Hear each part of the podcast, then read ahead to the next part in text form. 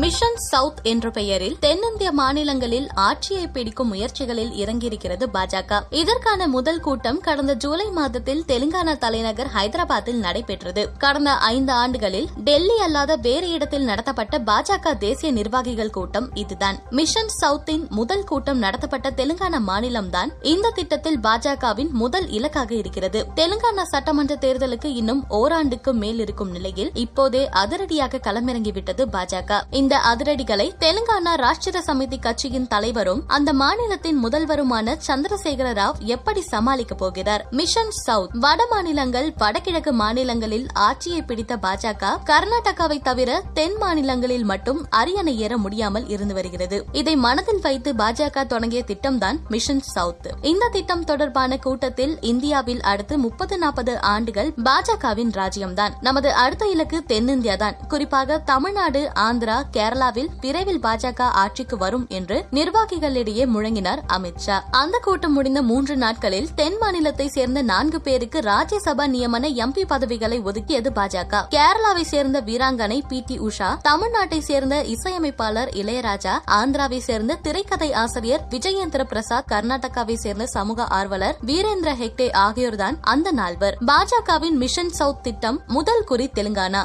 சமாளிப்பாரா சந்திரசேகர ராவ். நான்கு தென் மாநிலங்களில் முதல் இலக்காக அடுத்த ஆண்டு இறுதியில் தேர்தல் நடைபெறவிருக்கும் தெலுங்கானாவை தேர்ந்தெடுத்திருக்கிறது பாஜக. தொடர்ச்சியாக இரண்டாவது முறை ஆட்சியில் அமர்ந்திருக்கும் கேசிஆர் அரசு மீதான அதிருப்தியை பயன்படுத்தி அங்கு ஆட்சியை பிடிக்கலாம் என்ற திட்டத்தில் இருக்கிறது. மே ஜூலை மாதங்களில் தெலுங்கானா வந்த பிரதமர் மோடி கேசிஆர் தன் மகனுக்கும் மகளுக்கும் அரசியல் பதவிகளை வழங்கியிருப்பதை சுட்டிக்காட்டி தெலுங்கானா வாரிசு அரசியலால் சீரழிந்து வருகிறது என்று விமர்சித்தார். சினிமாவும் அரசியலும். தொடர்ந்து ஆகஸ்ட் மாதம் ஹைதராபாத்திற்கு வந்த உள்துறை உள்துறை அமைச்சர் அமித்ஷா நடிகர் ஜூனியர் என்டிஆரை தனியாக சந்தித்து பேசினார். ட்ரிபிள் ஆர் படத்தில் ஜூனியர் என்டிஆரின் நடிப்பு குறித்து பாராட்டத்தான் இந்த சந்திப்பு என பாஜக தரப்பில் சொல்லப்பட்டது. ஆனால் தெலுங்கு தேசம் கட்சியின் நிறுவனரும் முன்னாள் ஆந்திர முதல்வருமான என்டிஆரின் பேரன்தான் ஜூனியர் என்டிஆர். தற்போது தெலுங்கு தேசம் கட்சியின் தலைவராக இருக்கும் சந்திரபாபு நாயுடு ஜூனியர் என்டிஆரின் அத்தையை தான் திருமணம் செய்திருக்கிறார். எனவே அந்த கட்சியோடு விட்டுப்போன கூட்டணியை அடுத்த தேர்தலுக்குள் சரிக்கட்டவே இந்த சந்திப்பு நிகழ்ந்திருக்க வேண்டும். இரண்டாயிரத்தி ஒன்பதாம் ஆண்டு தெலுங்கு தேசம் கட்சிக்காக தீவிர பிரச்சாரத்தில் ஈடுபட்டார் ஜூனியர் என்டிஆர். அதன் பிறகு அரசியலை விட்டு விலகியிருக்கும் அவரை தற்போது அமித்ஷா சந்தித்ததன் மூலம் அவருடைய ரசிகர்களின் கவனத்தை பாஜக பக்கம் திருப்புவது ஒரு திட்டமாக இருந்திருக்கலாம் என்கின்றனர் அரசியல் பார்வையாளர்கள். இதைத் தொடர்ந்து தெலுங்கு திரையுலகில் உள்ள இளம் நடிகரான நிதின் ஹைதராபாத்தில் வசிக்கும் கிரிக்கெட்டரான மித்தாலி ராஜ் ஆகியோரை சந்தித்தார் பாஜகவின் தேசிய தலைவர் ஜே பி நட்டா. தொடர்ந்து தெலுங்கானாவில் உள்ள நட்சத்திரங்களை சந்திக்கும் திட்டங்களை பாஜகவினர் வைத்திருப்பதாக தெரிகிறது. இந்த நிலையில் ஹைதராபாத்தில் நடக்கவிருந்த பாலிவுட் படமான பிரம்மாஸ்திர படத்தின் ப்ரமோஷன் நிகழ்ச்சிக்கு விநாயகர் சதுர்த்தி ஊர்வலங்களை காரணம் காட்டி அரசு பாதுகாப்பு தர மறுக்க அந்த நிகழ்ச்சி ரத்து செய்யப்பட்டிருக்கிறது. இந்த நிகழ்ச்சியில் ஜூனியர் என்டிஆர் கலந்து கொள்வதால் தான் கேசிஆர் அரசு அனுமதி மறுத்துவிட்டது. இந்த நிகழ்வு ஊருக்கு வெளியில் நடக்கிறது. அதுவும் பத்திரிகை வைத்திருப்பவர்கள் மட்டுமே உள்ளே வர முடியும். இப்படியான நிகழ்வுக்கு அனுமதி மறுக்கப்பட்டிருப்பதில் நிச்சயம் அரசியல் இருக்கிறது என்கின்றனர் பாஜகவினர். சமாளிப்பாரா சந்திரசேகர ராவ். இரண்டாயிரத்தி இருபது ஹைதராபாத் உள்ளாட்சி தேர்தலில் டி ஆர் எஸ் கட்சிக்கு இணையாக கிடைத்த வெற்றி. இரண்டாயிரத்தி இருபத்தி ஒன்னு ஹுசூராபாத் இடைத்தேர்தல் வெற்றி உள்ளிட்டவற்றால் தெலுங்கானாவில் உற்சாகத்துடன் வேலை செய்து வருகிறது பாஜக. அங்குள்ள நூத்தி பத்தொன்பது தொகுதிகளுக்கும் மத்திய அமைச்சர்கள் தேசிய நிர்வாகிகள் நேரில் சென்று ஆய்வு செய்தது பாஜகவின் மைலேஜை அதிகரித்திருக்கிறது. பாஜகவை சமாளிக்க கேசிஆர் என்னவெல்லாம் செய்கிறார் என்பது குறித்து தெலுங்கானா அரசியல் நோக்கர்கள் இந்தியா முழுவதும் தனக்கு செல்வாக்கு இருப்பதாக காட்டிக்கொள்ளவும் இரண்டாயிரத்தி இருபத்தி நான்கு நாடாளுமன்ற தேர்தலில் பாஜகவை தோல்வியடைய செய்யவும் தான் தேசிய தலைவர்களை அடிக்கடி நேரில் சந்திப்பதை வழக்கமாக வைத்திருக்கிறார் கே சி ஆர் மேலும் தொகுதி வாரியாக சென்று மக்களை சந்தித்து டி ஆர் எஸ் அரசின் சாதனைகளையும் பாஜக அரசின் சறுக்கல்களையும் பட்டியலிடுவதையும் திட்டமாக வைத்திருக்கிறார். மத்திய பாஜக அரசின் தோல்விகளையும் அதனால் தெலுங்கானாவின் வளர்ச்சியில் ஏற்பட்ட பாதிப்புகளையும் தொகுத்து புத்தகமாக வெளியிடவும் திட்டமிட்டு வருகிறார். பாஜகவை ஓரங்கட்ட ஒவைசியின்